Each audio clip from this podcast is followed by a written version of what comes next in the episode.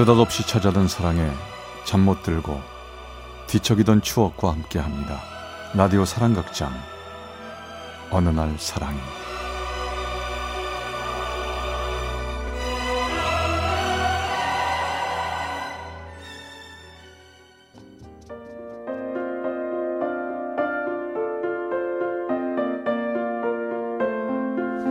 사랑의 체험수기 어느 날 사랑이 제 90화 가까이 하기엔 너무 먼 그대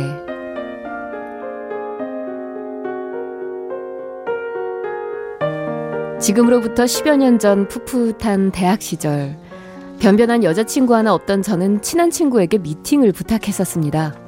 그러나 미팅 당일 녀석은 갑자기 집에 일이 있다며 약속을 깼죠. 그렇게 미팅의 꿈이 깨어진 지 며칠 후 그 친구는 그전 일은 미안했다며 자기가 한턱 낼 테니 나오라고 절 불러내더군요. 그런데 거기서 운명의 그녀를 만나고 말았죠. 약속 장소에 한 10분 정도 일찍 도착한 저는 거리에서 사람들 구경을 하며 서 있었고 약속 장소에 한참을 서 있는데 바로 제 옆에서 어떤 예쁘장한 여자가 계속 시계를 보며 저처럼 누군가를 기다리고 있었습니다. 전 혹시나 들킬까 하는 마음에 조심조심 그녀를 살짝 살짝 훔쳐보았죠. 5월의 햇살이 무척이나 화창한 날이었습니다. 그러나 제 눈엔 눈부신 햇살보다도 그녀가 더 빛나 보였죠. 단아한 옷차림, 하얀 얼굴, 살랑살랑 부는 바람에 흩날리는 긴 머리카락. 전 저도 모르게 그만 그녀를 멍하니 쳐다보고 있었습니다. 바로 그때 저기서 친구 녀석이 달려오더군요. 오빠 10분이나 늦으면 어떡해요? 야, 야, 미안해. 빨리 온다고 온 건데. 아유. 야, 태영이도 너 와 있었구나. 야 임마 사람 불러놓고 네가 늦으면 어떡해 야야야, 어떡하긴 뭐 어떡해. 벌써 니네끼리 만나서 지금 같이 잘 있구만 뭘. 아니 그게 무슨 소리야? 내가 그땐 너 미팅 시켜주려고 그랬다가 못 해줬잖아. 그래 그때 스- 소개하려고 했던 애가 얘야 재희. 야 인사해. 아, 안녕하세요. 아 예. 한재희라고 해요. 그렇게 만난 우리는 조금 어색하게 셋이서 밥도 먹고 술도 한잔 했습니다. 그리고 며칠이 지났을까요? 전 우연히 제이가 저에게 호감을 갖고 있다는 얘기를 전해 들었습니다. 그 말을 듣는 순간 왜 이리도 가슴이 뛰던지요. 그렇습니다. 전 떨리는 마음을 진정시키며 바로 그녀에게 전화를 했죠.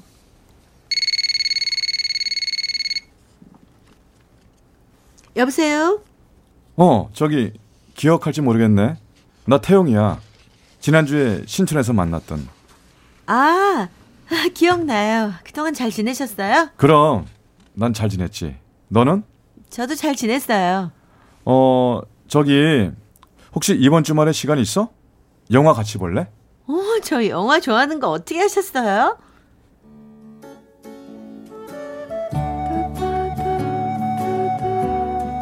조금은 쑥스러운 저의 첫 데이트 신청을 그녀는 그렇게 반갑게 맞아주었습니다. 그리고 그날 이후 우린 서로가 서로에 대해 좀 더 깊은 이야기를 나눌 수 있었죠. 제이는 보이는 것과는 달리 불우한 어린 시절을 보낸 아이였는데요. 가정 형편이 너무 어려워서 고등학교 때부터 직장 생활을 해야 했고 작은 물건 10원 하나까지도 알뜰살뜰한 아가씨였죠. 전 그런 제이의 모습이 너무나 좋았습니다. 대학생이랍시고 매일매일 부모님께 용돈까지 타 쓰는 저와는 달라도 너무나 다른 그녀가 존경스럽기까지 하더군요. 몇 달이 지나고 우리의 만남이 100일이 될 즈음 전 제 손으로 무언가를 해주고 싶은 마음에 처음으로 아르바이트를 해서 돈을 벌었고 그 돈으로 전 그녀에게 장미꽃 한 다발과 멋진 팔찌를 선물해줬죠. 그리고 그날 저녁 전 고백을 하기로 마음먹었습니다. 제이야 우리 앞으로 어 진지하게 만나면 어떨까?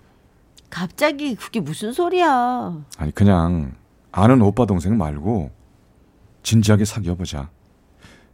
내 안에 너 있어. 전 그렇게 제 진심을 이야기했습니다.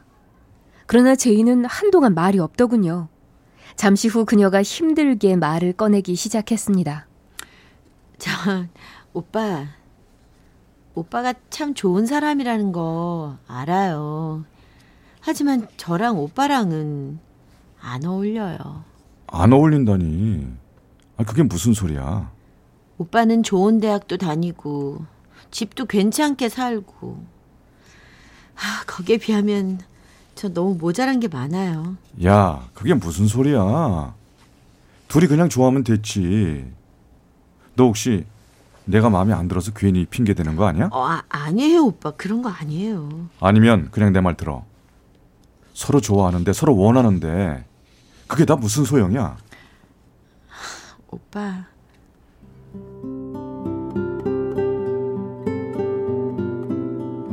전 울먹이는 그녀를 와락 끌어안아 주었습니다.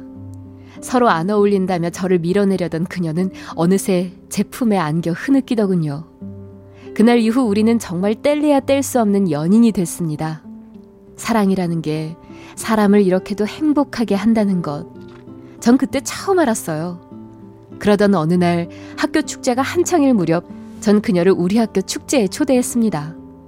그녀는 왠지 신경 쓰인다며 별로 내키지 않아 했는데 그러나 친구들에게 그녀를 자랑하고 싶은 저는 기어코 그녀를 학교 축제에 데리고 왔죠.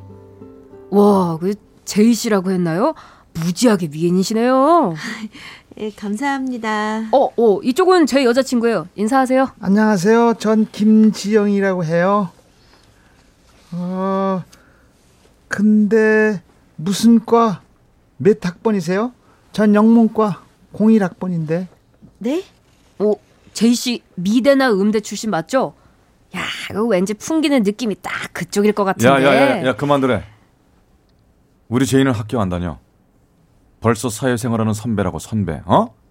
철없는 니들이랑은 다르단 말이야. 음, 그렇구나. 어쩐지 뭔가 분위기가 좀 다르다 생각했어. 야, 너 뭔 소리야 지금? 아, 아, 저 아, 이해하세요, 제이 씨. 저 제 여자친구가 원래 좀 푼수입니다. 그날 제희는 많이 마음이 상했던 모양이었습니다.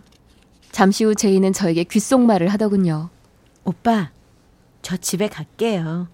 친구분하고 재미나게 놀고 들어가세요. 아, 왜 벌써 가려고?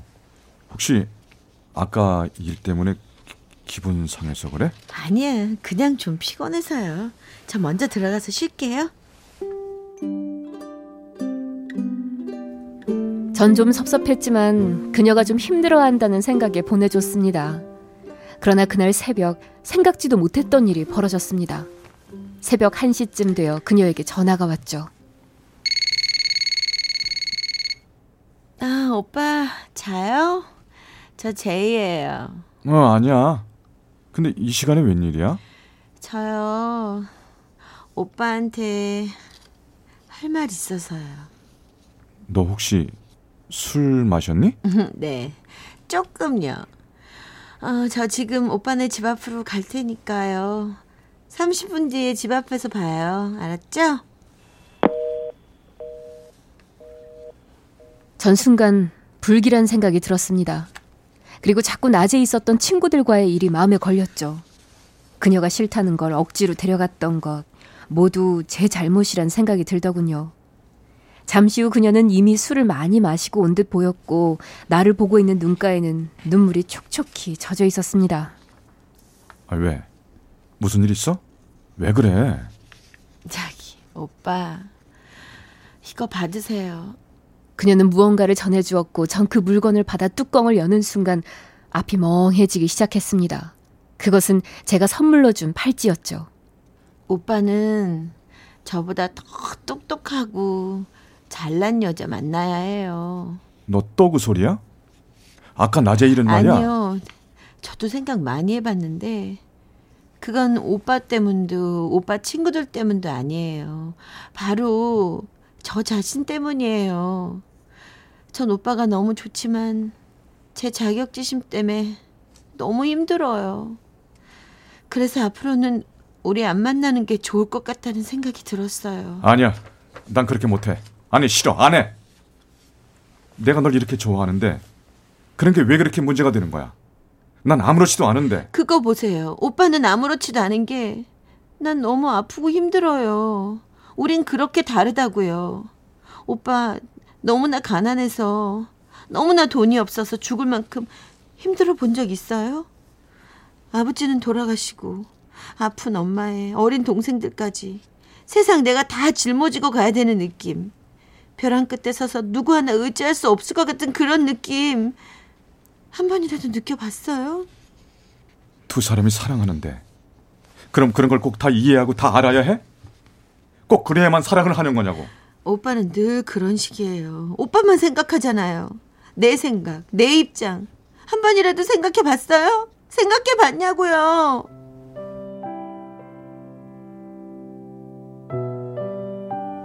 전 순간 눈에서 눈물이 주르르 흘러내렸고 더 이상 아무 말도 할 수 없었습니다. 눈물을 뚝뚝 흘리며 그런 말을 하는데 전 정말 가슴이 무너지는 듯한 아픔을 느꼈죠. 그녀는 단호했고요. 우리의 사랑은 그렇게 허무하게 끝나버렸습니다. 그 후 전 정말 많이 힘들어 했고 방황을 했는데요. 그렇게 몇 달이 지나고 한 친구 녀석이 얼마 전 우연히 검정고시 학원 앞에서 제의를 받다는 겁니다. 그런데 제이 곁엔 다른 남자가 그것도 너무나 다정하게 함께 있더라고 하더군요. 전 무작정 제인의 집 앞으로 찾아갔습니다. 퇴근을 하고 오던 그녀는 절 보는 순간 무척 놀라는 모습이었죠. 친구 말대로 그녀 옆엔 어떤 남자가 함께 있더군요. 그런데 그 남잔 한눈에 봐도 나이가 좀 있는 푸근한 아저씨였습니다. 어, 여기 웬일이야? 연락도 없이. 응, 그냥 아, 아 참, 너 검정고시 준비한다며? 어. 아, 참, 인사해. 이쪽은 나랑 결혼할 사람. 뭐, 뭐? 그, 그, 결혼? 어, 그래 이 친구가 제2 첫사랑이었던 그 대학생이구먼. 자네 얘기 많이 들었네. 뭐요? 자네요? 이봐요, 아저씨. 아저씨가 저를 언제 봤다고 자네예요, 자네가? 오빠, 지금 무슨 짓이야? 갑자기 찾아와서. 제인 너도 그러는 거 아니야? 어떻게 사람 마음이 그렇게 쉽게 변하냐? 어? 6개월 전만 해도 날 사랑한다고 해놓고 어떻게 이럴 수가 있어? 어떻게 이럴 수가 있냐고? 오빠, 오빤 사랑이 뭐라고 생각해? 난 사랑은 그냥 편안한 게 아닐까 싶어. 오빠랑 같이 있을 땐 항상 뭔가 불안하고 힘들었어. 근데 나 이분이랑 같이 있으면 마음이 참 편해. 미안해, 오빠. 그만 가줘.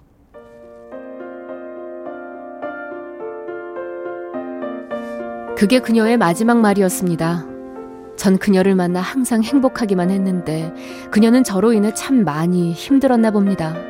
철없던 시절 나만 생각했던 이기적인 사랑. 그로 인해 힘들었을 그녀를 지금은 이해할 수 있을 것만 같습니다.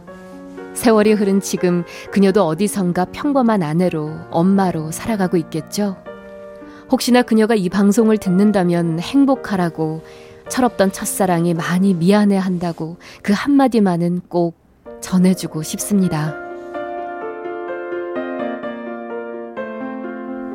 인천 부평구 북의 삼동에서 김모 씨께서 보내주셨습니다. 어느 날 사랑이 제 90화 가까이 하기엔 너무 먼 당신 편이었습니다.